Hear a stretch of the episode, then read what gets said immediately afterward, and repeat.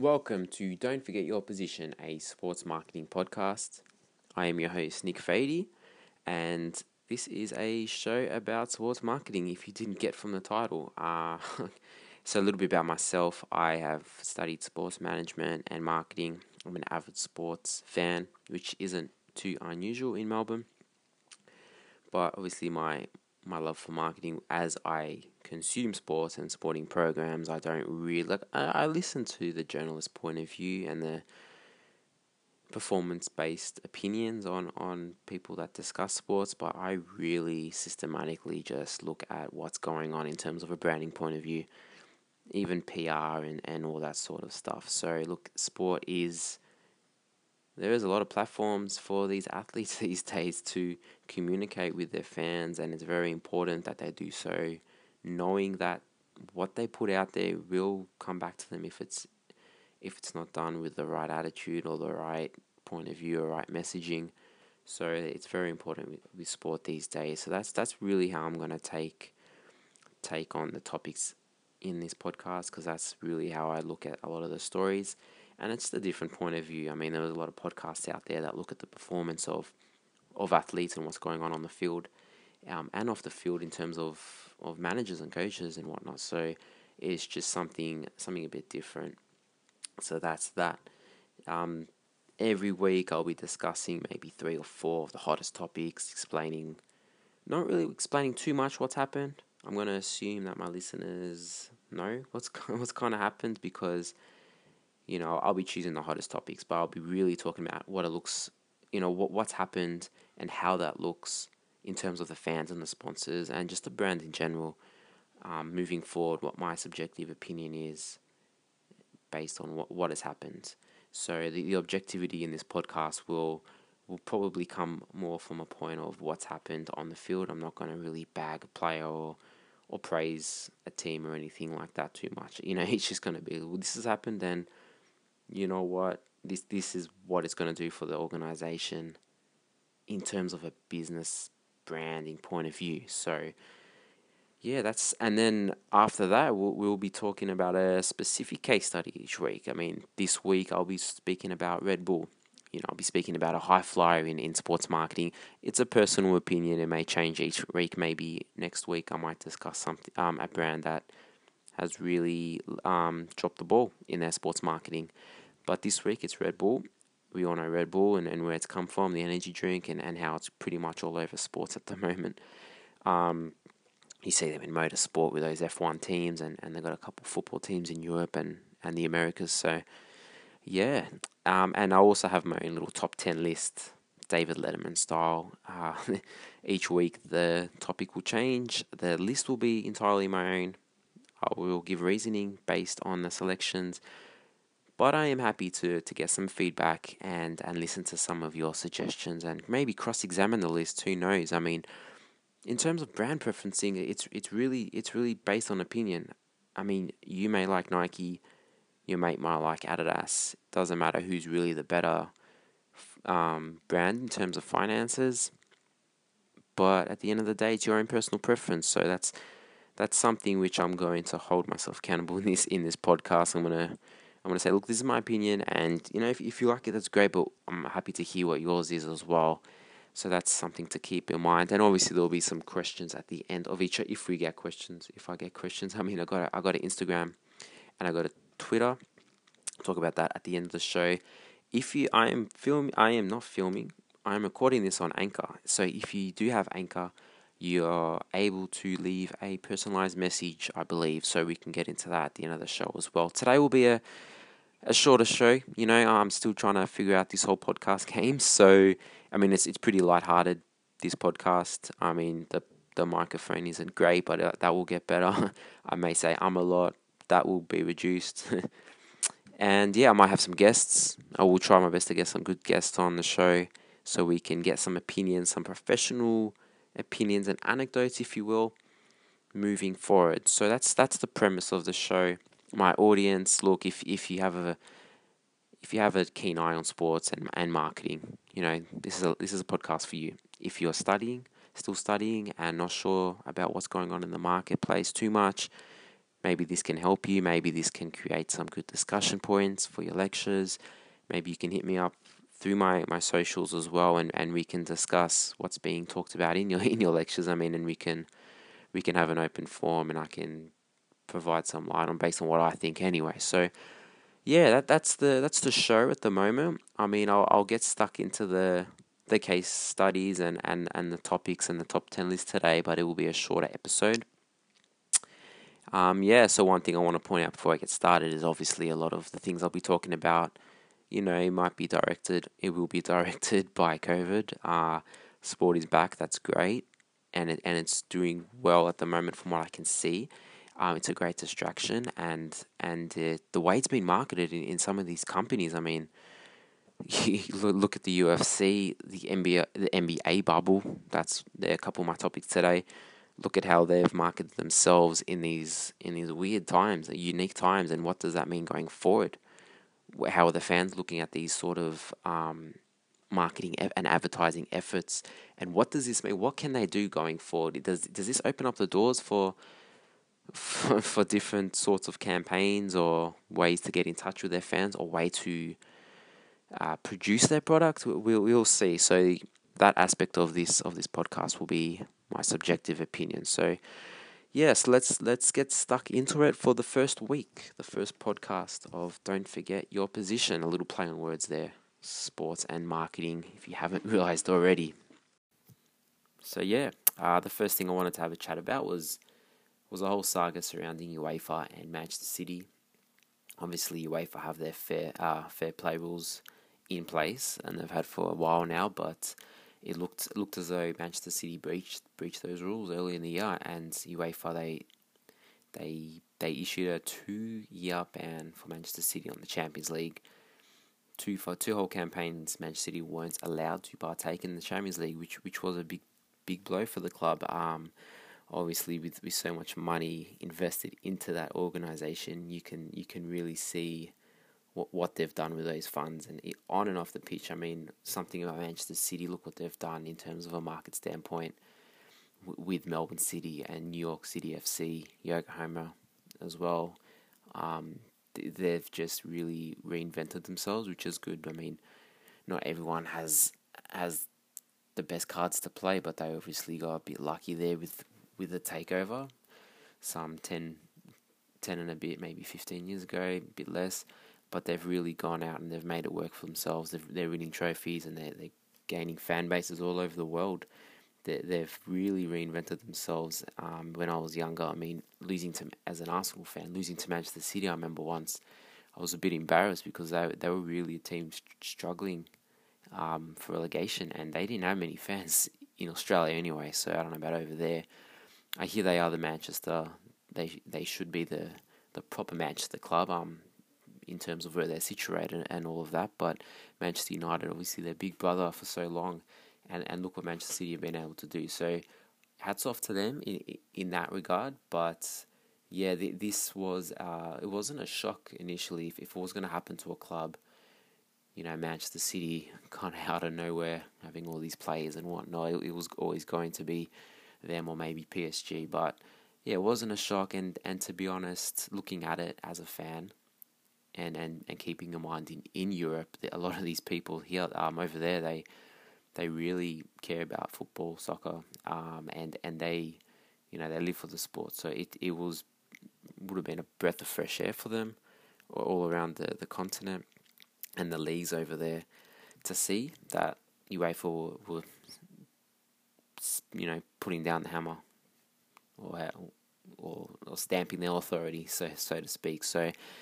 yeah, so that that was that was initially what happened, and now it's, it's been overturned. So, to be honest, uh, personally, I, have lost a little bit of trust with with the UEFA, and if they've got to really come out and say something, they're they're withholding information, as far as I can see. I mean, I can't really go into the legal terms of what's happened, and and, and I'm not going to really dissect it like they do on ESPN FC and shows like that. But from what I can see, or what I what I can tell from a my own opinion is uh, there will be a, a, disconnect between fans and UEFA after maybe there would have been a bridge of of this gap early in the year when they issued the in the when they issued the breach. So and it's really hard for UEFA to kind of steer steer away from that stigma that FIFA as an entity have. You know, we we all hear about FIFA and the bribery allegations. That's no secret. We we hear it in mainstream mainstream shows all the time. So yeah, it's it's it's a pity that it, that it's happened that, that it's happened like this so abruptly. Uh, in terms of Manchester City, I mean, their fans will be over the moon, but every, everyone else will probably look.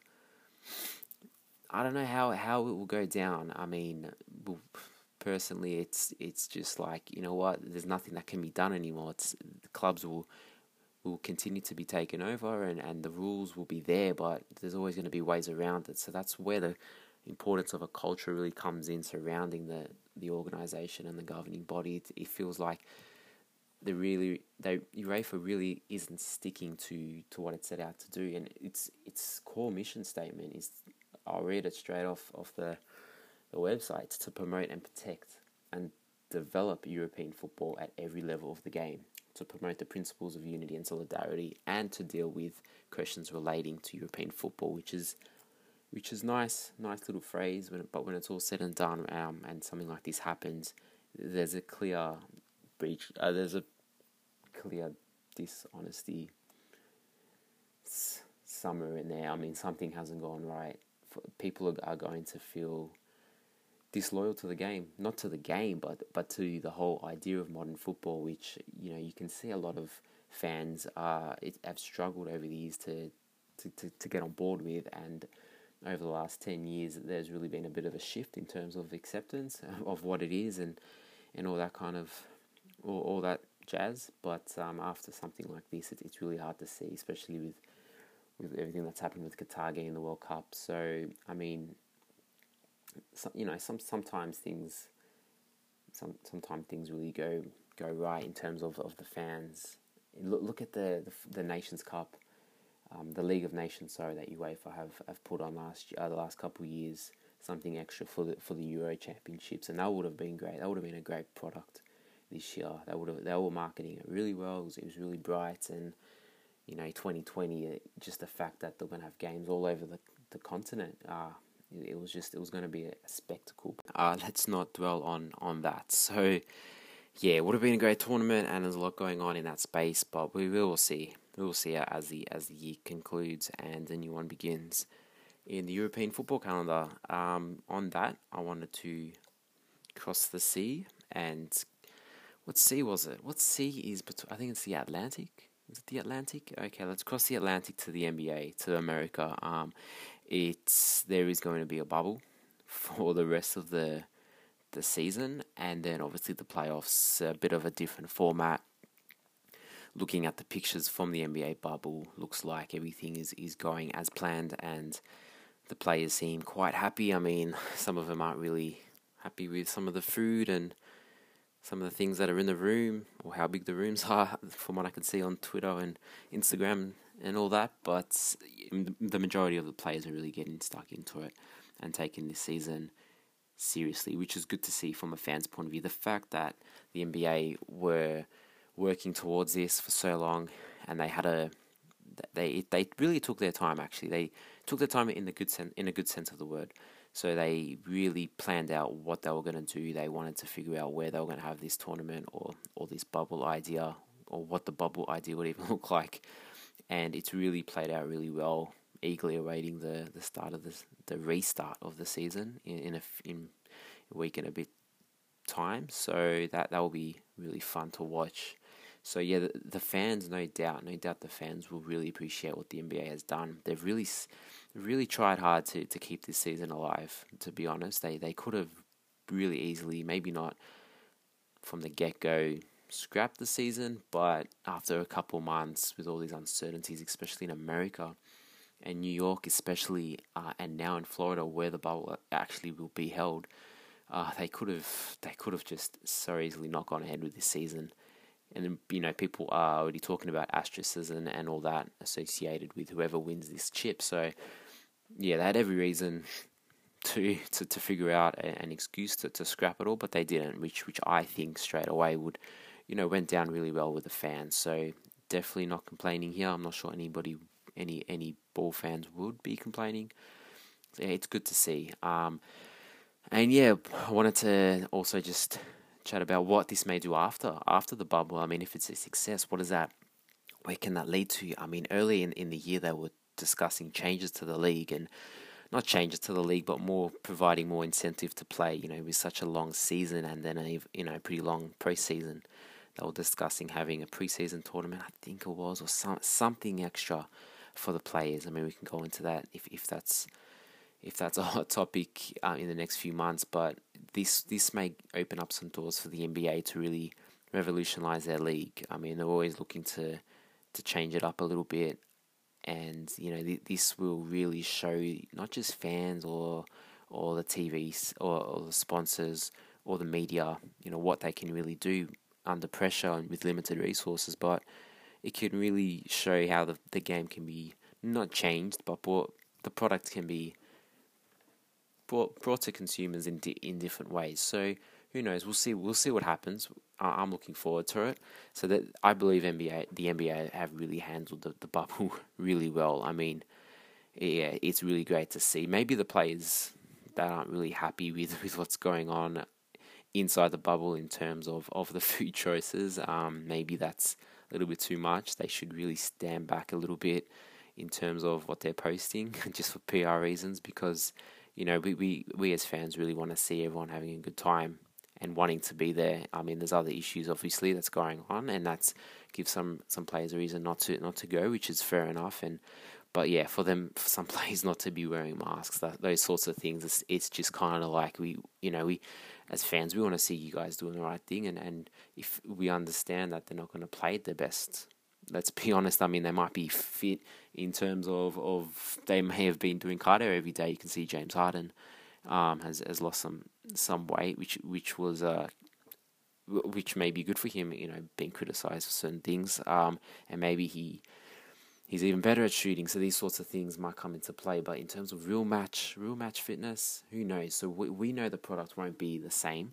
The performances won't be what we're used to, but we're we're keen to see what's happening. So we would like to see the players continue to show excitement as well. So that's I, I believe that the majority of the players have really done that. No doubt that the staff that's put everything together and, and even the league from the commissioner, commissioner, sorry, Adam Silver, from everyone else in the media, they've really they've really created a lot of excitement for the NBA, which like like I'm gonna say again, uh, it it didn't have to be. It didn't have to be this exciting. To be honest, I mean, it could have been wrapped up, and especially with such a long season, they could have looked forward to the next season and and start that in a couple months and built built for that um, all this time could have been going into starting that up um, at 100%. So they've done well, and the fans 100% will be appreciative of that.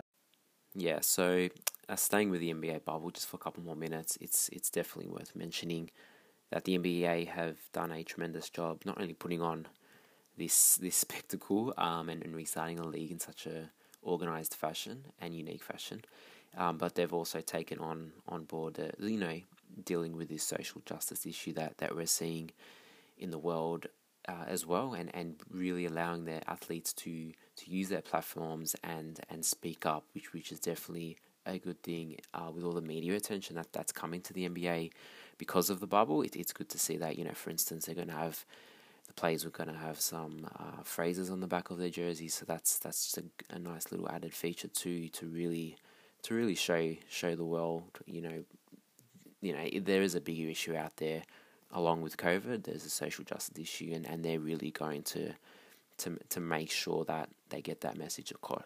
So, yeah, it's going to be good to see. I'm excited for the bubble, and I'm excited where it's going to go, how they're going to take take on the the whole aspect of playing in front of an empty set of seats. I mean, uh, it, it is a basketball game, so it may be nice to hear the squeaking of the sneakers. You know, we've all been to our local games, and, and we, we it would be nice to, to watch a, a professional game on TV with, you know, feeling that close to the to the actual players. So we'll see how it goes. Um, yeah, it's coming up in, in a week and a half or something like that. I believe on the thirty first. So we'll see how that goes.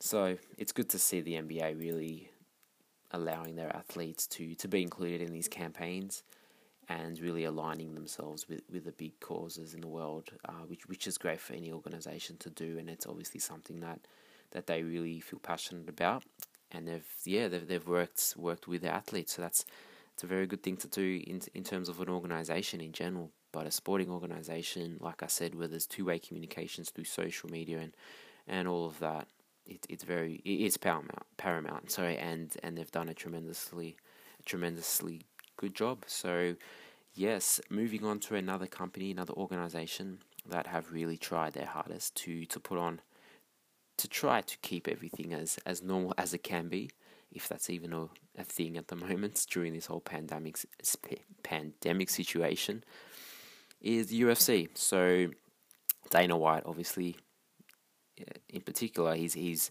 he was the first really, he was the first figure or first leader, uh, so to say, to to face the music and and really discuss his plans and, openly to, to all the, the media outlets and even the critics uh, the critics. So he, he took a lot of criticism at the start and he handled himself beautifully.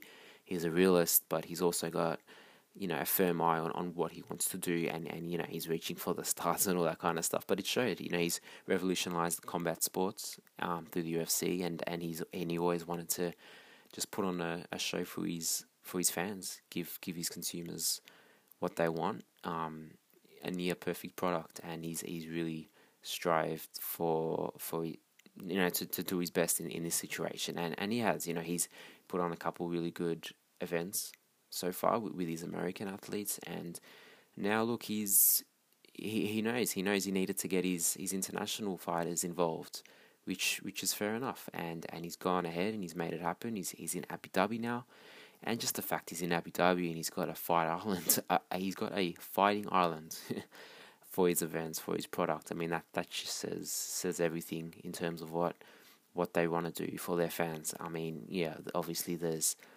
there's money to be made, but at the end of the day, it's a massive risk. It's a massive risk, and, and he could he could lose a lot of money, and he could lose a lot of respect from, from fans if this if if all this didn't really go down well. If if all the fighters did get, um, for, you know, touch wood, if they did if the the pandemic did go somehow into the island, I don't know. But they they've by the sounds of it, listening to interviews that he's had, it, he sounds like he's done a really good job making sure that all those protocols are in place. So just just the mere fact the, the fact he's he's he's put so much effort into it. Obviously, not just him, but his whole team really has has shown why why UFC has come such a long way. And personally, I am a big boxing fan, so you know, I, I look at this and I know there's some boxing events coming up. I mean, Horn's going to be fighting Kostya's son, um, which will be great to see as well in, in a couple months, I believe, less. So, but just just to to see the UFC doing what they're doing, it's it's it's crazy. So this will go down really well, um, and people will look back at this and and use Dana White as an example.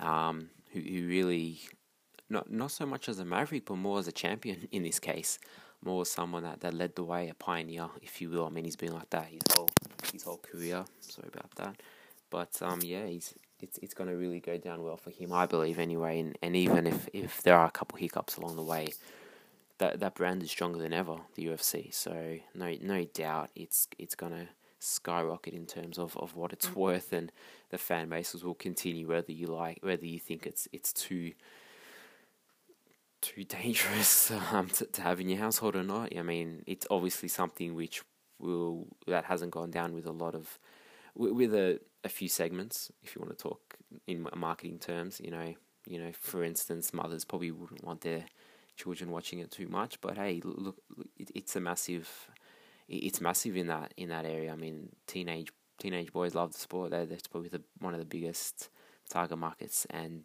th- they've done it in such a way which look, it is a very dangerous sport, but at the end of the day, look at the stories that come out of it. They highlight their their athletes in such a way to make it just inspirational, you know, um, which which I think boxing is lacking a little bit these days. I mean, they've got some crazy crazy warriors. I mean, they got some really good fights, really good stories. Obviously, you know, you watch all the movies, uh, boxing movies, but you feel like there's it's just too much about the money with boxing. You can just tell with all the different belts and all the different organizations, it gets confusing to keep up. Um, so yeah, I mean, I, I love the sport of boxing, but it's just when you see UFC putting on something like this, I mean, it's yeah, hats off to them and hats off to Dana White. So he's yeah, he, he's a he's a marketer at heart, I believe. Um, you know, and everyone associated with with the UFC. You know, even Joe Rogan's, um, all these types of people. They've they've really come together. It's a good culture that they've got there. So, yeah, hats off to them with that one.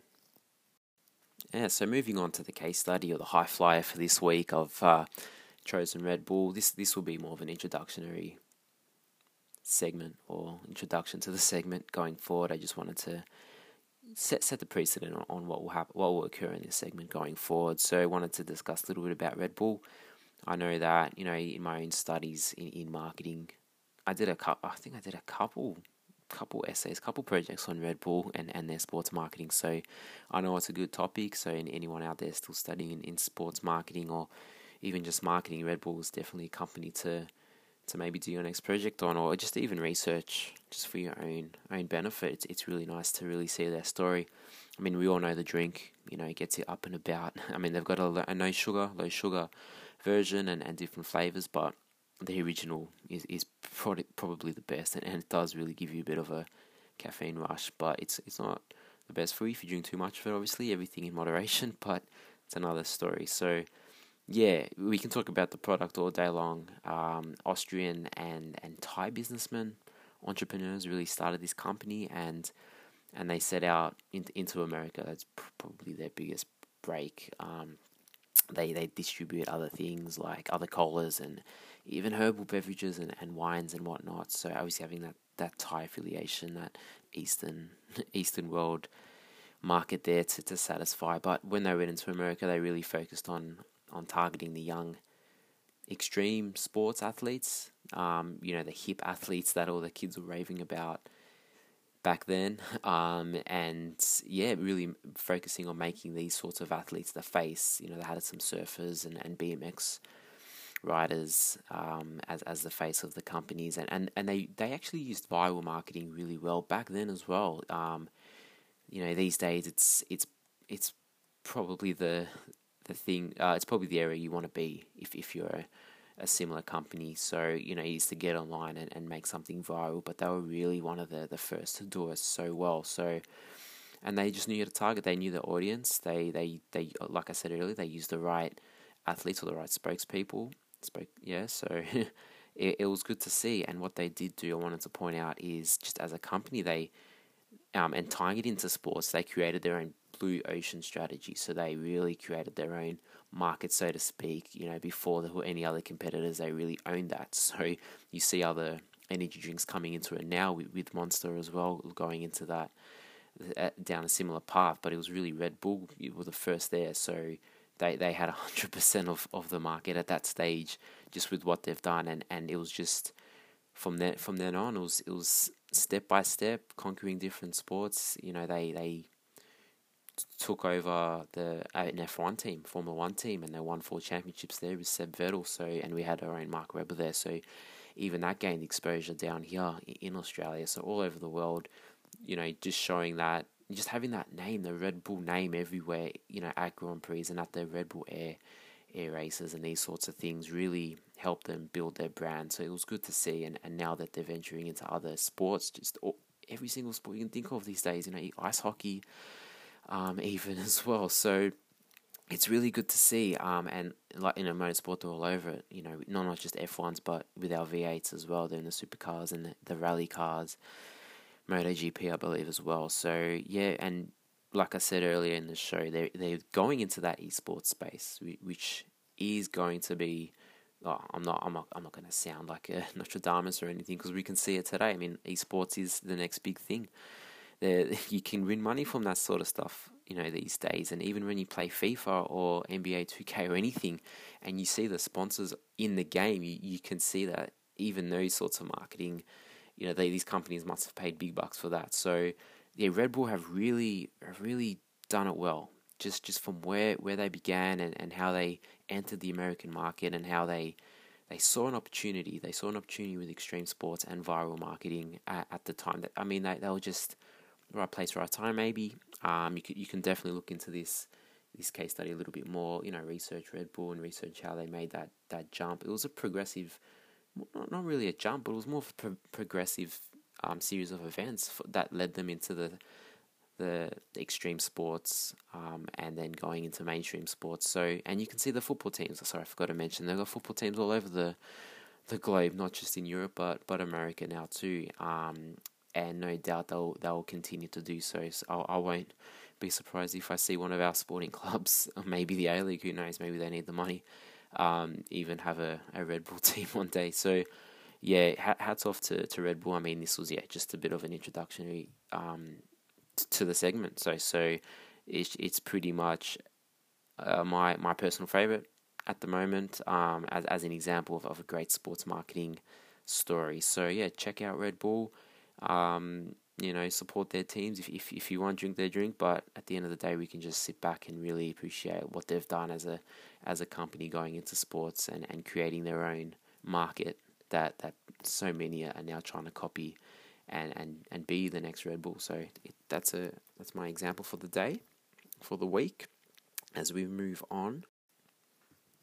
Yep, and with that we move towards the end of the show. But before we conclude uh, proceedings today, I would like to fit in my list that I promised earlier. So today, the list, um, the topic is most impressive sporting brand turnarounds since 2000.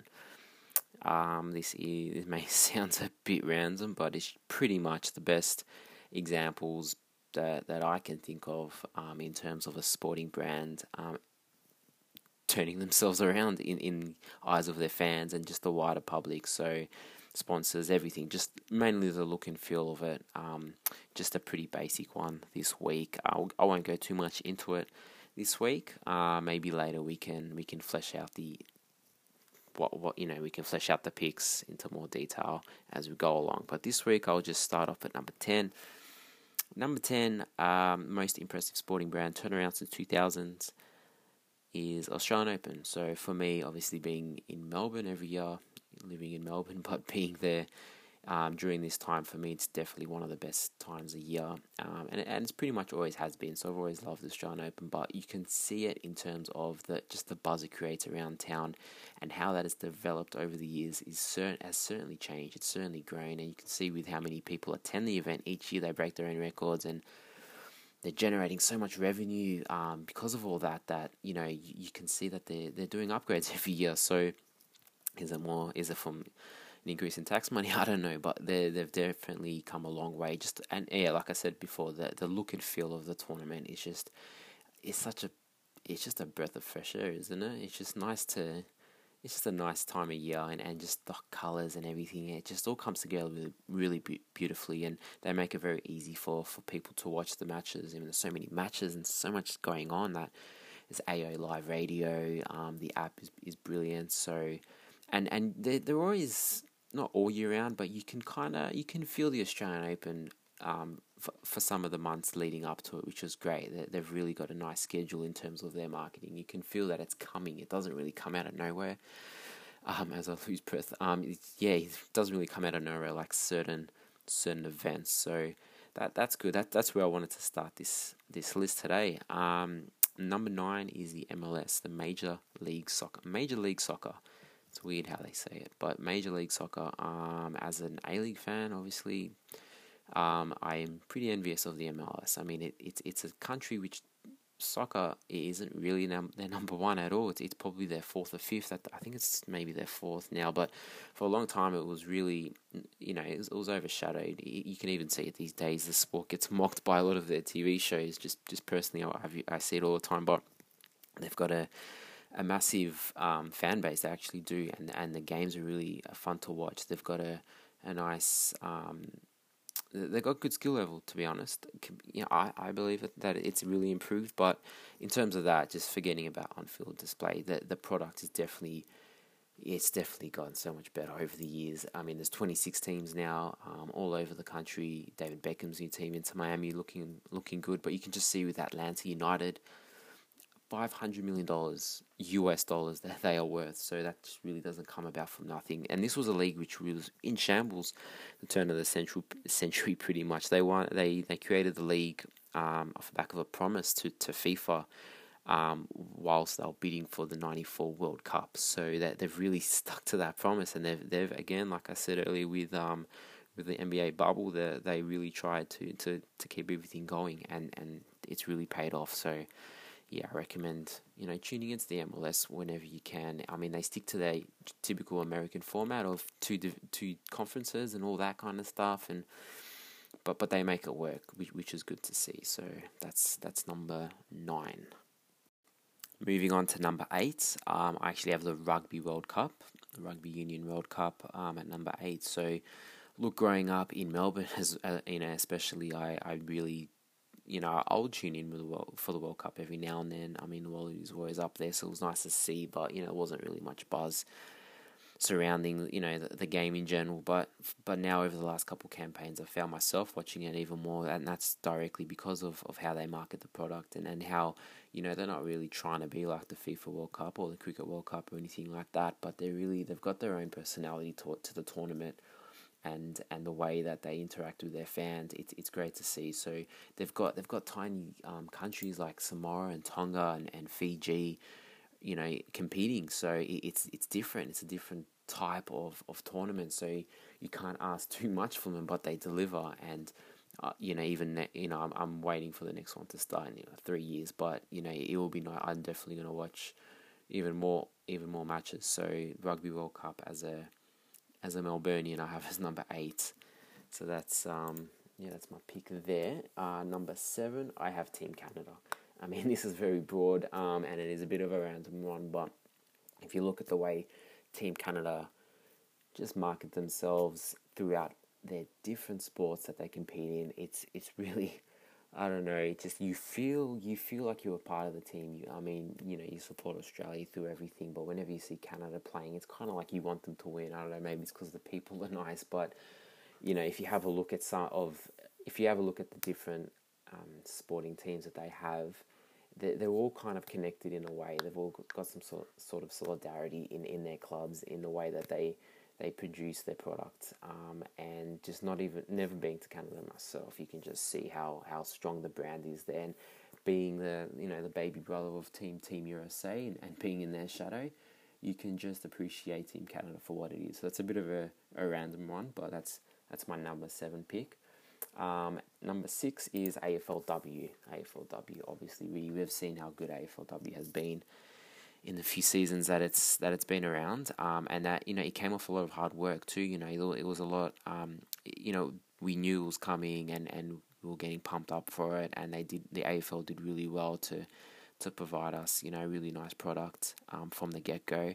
Not really putting too many teams in at the start, which is always a good thing um, because they've built from that, and now you're seeing every year the teams increasing, and, and I think it's 14 now, so it's going to be pretty much 18 very soon because all, all the teams they want to have an AFLW team in it. So the reason why it's not higher, you know, it, it, it, it definitely it can be higher, and the reason why it's not high is because it's still very early and I know it's not just um, it's not going to go away, and, and I hope it doesn't. But I feel like it's it's still in the preliminary stages because we saw with the A League, which is not on this list, the A League had very you know, had a lot of hype at the start, and, and now the A League for me, I think it's it's not you know in terms of a a product, um, it, it's not really it's it's not really doing well in my honest opinion. So I don't want the AFLW to do that, and I don't think it will actually. I think it's going to keep getting stronger and stronger, but it's, it's probably too early to judge at this stage, which is probably why I have it at number six. Um, yeah, so uh, moving on to that, um, on the back of pretty much what I just said, I have the NBL at number five. Um, NBL has been on for such a long time, and it's really been a roller coaster. I mean, before I went to matches when I was younger, before before I was born, it was it was really big in this country, I believe. Um, just seeing old tapes and, and everything like that. There was a lot of different teams. Um, and then it, it kind of struggled. Um, and then I, I used to go to I used to go to the NBL a lot when I was really small, Victoria Titans, and, and that was really nice. It was a really nice product really nice league. Um, the way it really communicated with its fans, it, it, was great. It was a great event, great event to go to. Which you know, just just being there, it's the atmosphere was amazing, and you could and even watching it on TV and listening to all the different shows they had at the time. Um, they had I remember they used to have NBL vans going around to different shopping centres and different parts of Melbourne. Um, you know, having association with a lot of radio shows. They were all over the place, out of home marketing. They were really big on that and then they kind of fell away and went into a bit of bankruptcy in the, in the late 2010s. Um, but what they did was they took a step back. They brought the teams down. Um, I think it was back to eight, and um, they really rebranded themselves. You can see in the logo, um, just just by looking at it and just everything about it. They really they went back to the, they went back to basics like they did, you know, a couple decades ago, and now they're stronger than ever. And, and I'm a I go to Southeast Melbourne matches, and you can really see the buzz. And in the second Melbourne team, let alone the first Melbourne team, um, you can see the buzz when you go to those matches and and and all that. So now they've got a Tasmanian team, which is a massive step. So the NBL have done really well, and I think that's where the AFLW is going to be. Um, that's why I got the NBL at number five, just because they've been around a bit longer. But then again, saying that, it, it it's only been a, a, few years since they've had this massive turnaround. So we shall see. We shall we shall see um, how how they go. Yes, and moving on to the top four of this riveting list that I've that I have.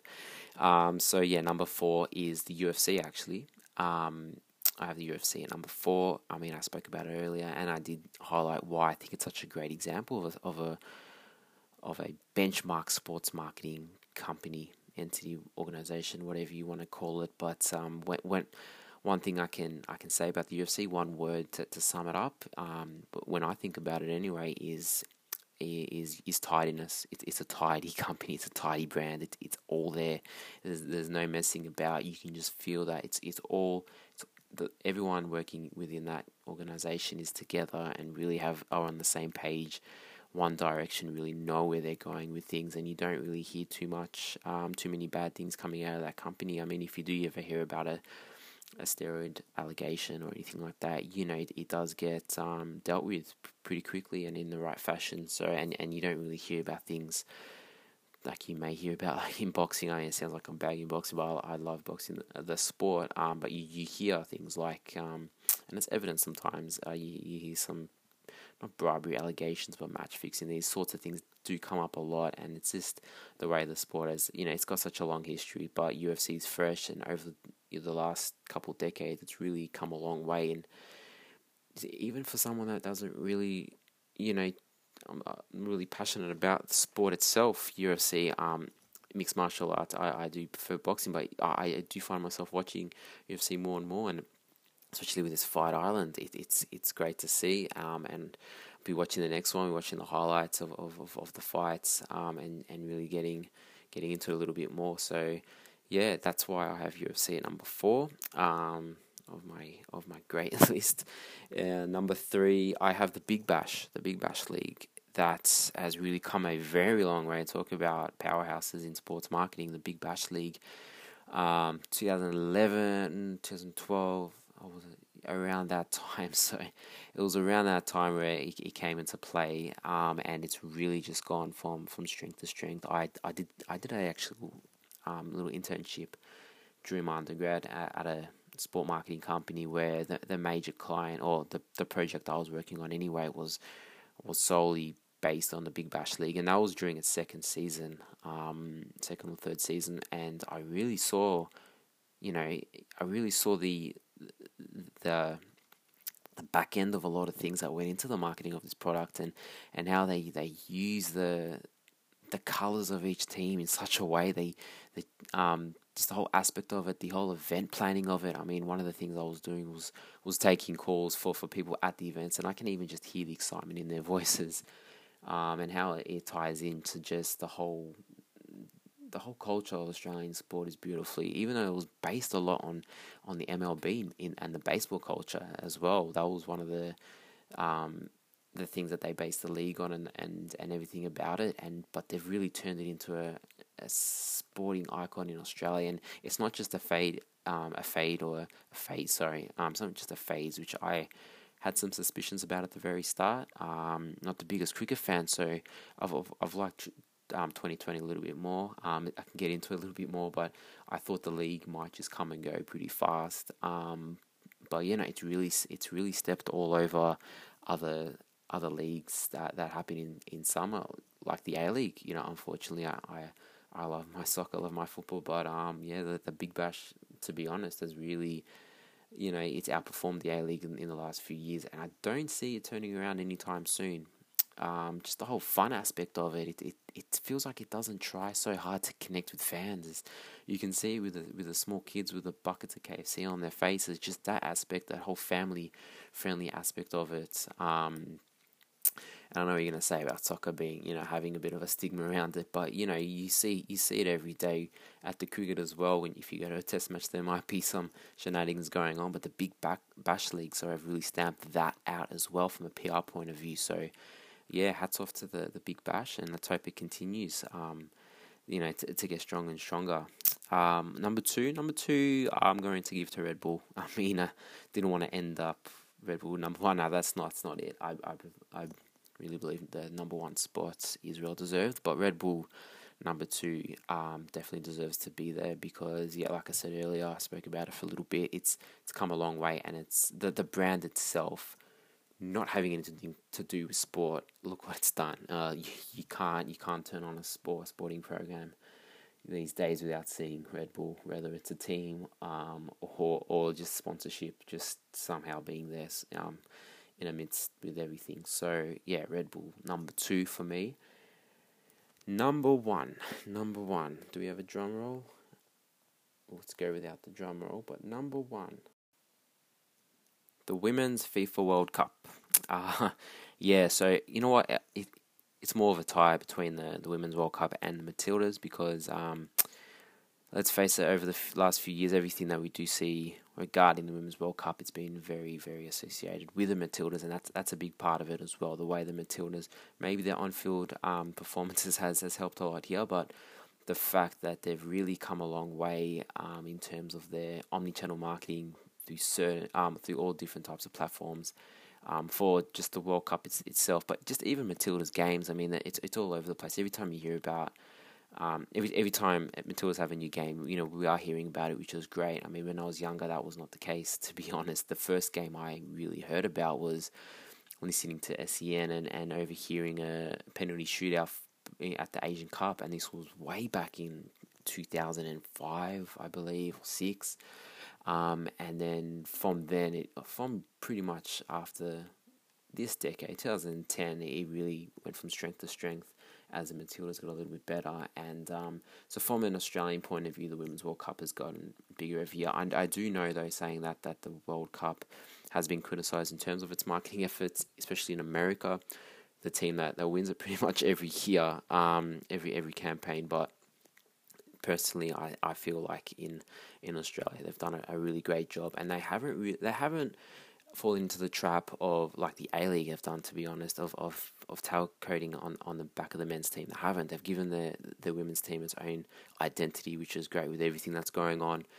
Um, with that movement as well, so they they've really leveraged their athletes to, to a point where they are, you know, look, being looked at as as icons and heroes. Um, you know, to children playing football all, all over the country, which is great. I mean, going into Rebel Sport, I see Sam Kerr's face all over the shop, and when I mean all over the shop, I mean it's everywhere, which you know it's great to see. So the Matildas have come a long way. Uh, hopefully they can they can get up in the next one. I'm not this this decision was not influenced by the fact that we have won the World Cup uh, hosting rights with New Zealand um, for the next campaign. I I that came to my mind after I, I actually wrote this down this list down. Um, so yeah, that's that's another added bonus. I mean, that just shows how well the Matildas have marketed themselves, and and and the New Zealand women's team as well. Um, football has just gone from strength to strength, you know, in terms of the women's game. Um, and yeah, it, it's a pity that I haven't put the the W League on this because I I feel like the the quality in the game is is really really strong. As you see, some of our players like Catley going to Arsenal now. Um, you see our players going overseas a lot more. Um, but I feel like the, the, the FFA have fallen into a trap with the domestic game of, of, of copying other leagues around the world too much, copying the wrong the wrong leagues, and the A League has really you know had a big big blow in, in terms of, of crowds and, and all that kind of stuff. And the W League have has unfortunately gone down with it, and it's no fault from the W League, but it's yeah, we don't have to point fingers at the FFA, but they've done a really good job in in in promoting the Matildas and getting them to where they are in the eyes of the fans and, and the sponsors and, and everything. Um, so yeah, that's that's my number one pick for the best sporting brand examples, turnaround since the 2000s or the start of, of the millennium. Next week, um, yeah, I'll have a think about what I'm to have next week as my list. Um, happy to take um, some suge- suggestions. Um, it can be specific to one to one sport or one area, whatever it may be. I'll come up with a good one and, and yeah, have some good reasons for that as well. And if you have your own um, own examples or own, if you have your own list regarding this topic today, feel free to to send it through. Um, yeah, I've got I've got Instagram for for my podcast. It's Instagram at they do at DFYP Sports. So don't forget your podcast is what it stands for. So at DFYP Sports. That's my Insta account. Um, I'll be posting very shortly, just this this first episode. Um, and I got a Twitter handle as well, a newly created Twitter handle. It's also at DFYP Sports. Um, the DFYP is in capitals. I wanted to do that for the Insta as well, but I just couldn't. So, yeah, leave me a comment on on e- either of those. Um, I may be looking into a into a Facebook account soon, depending on how it goes with these these handles here, um, these accounts. And yeah, I am filming. I am not filming, like I said earlier. I'm recording this on Anchor. If you haven't got the app, it's a really easy way to to produce podcasts. Actually, very easy. Um, you can leave me a message. I believe a voice message.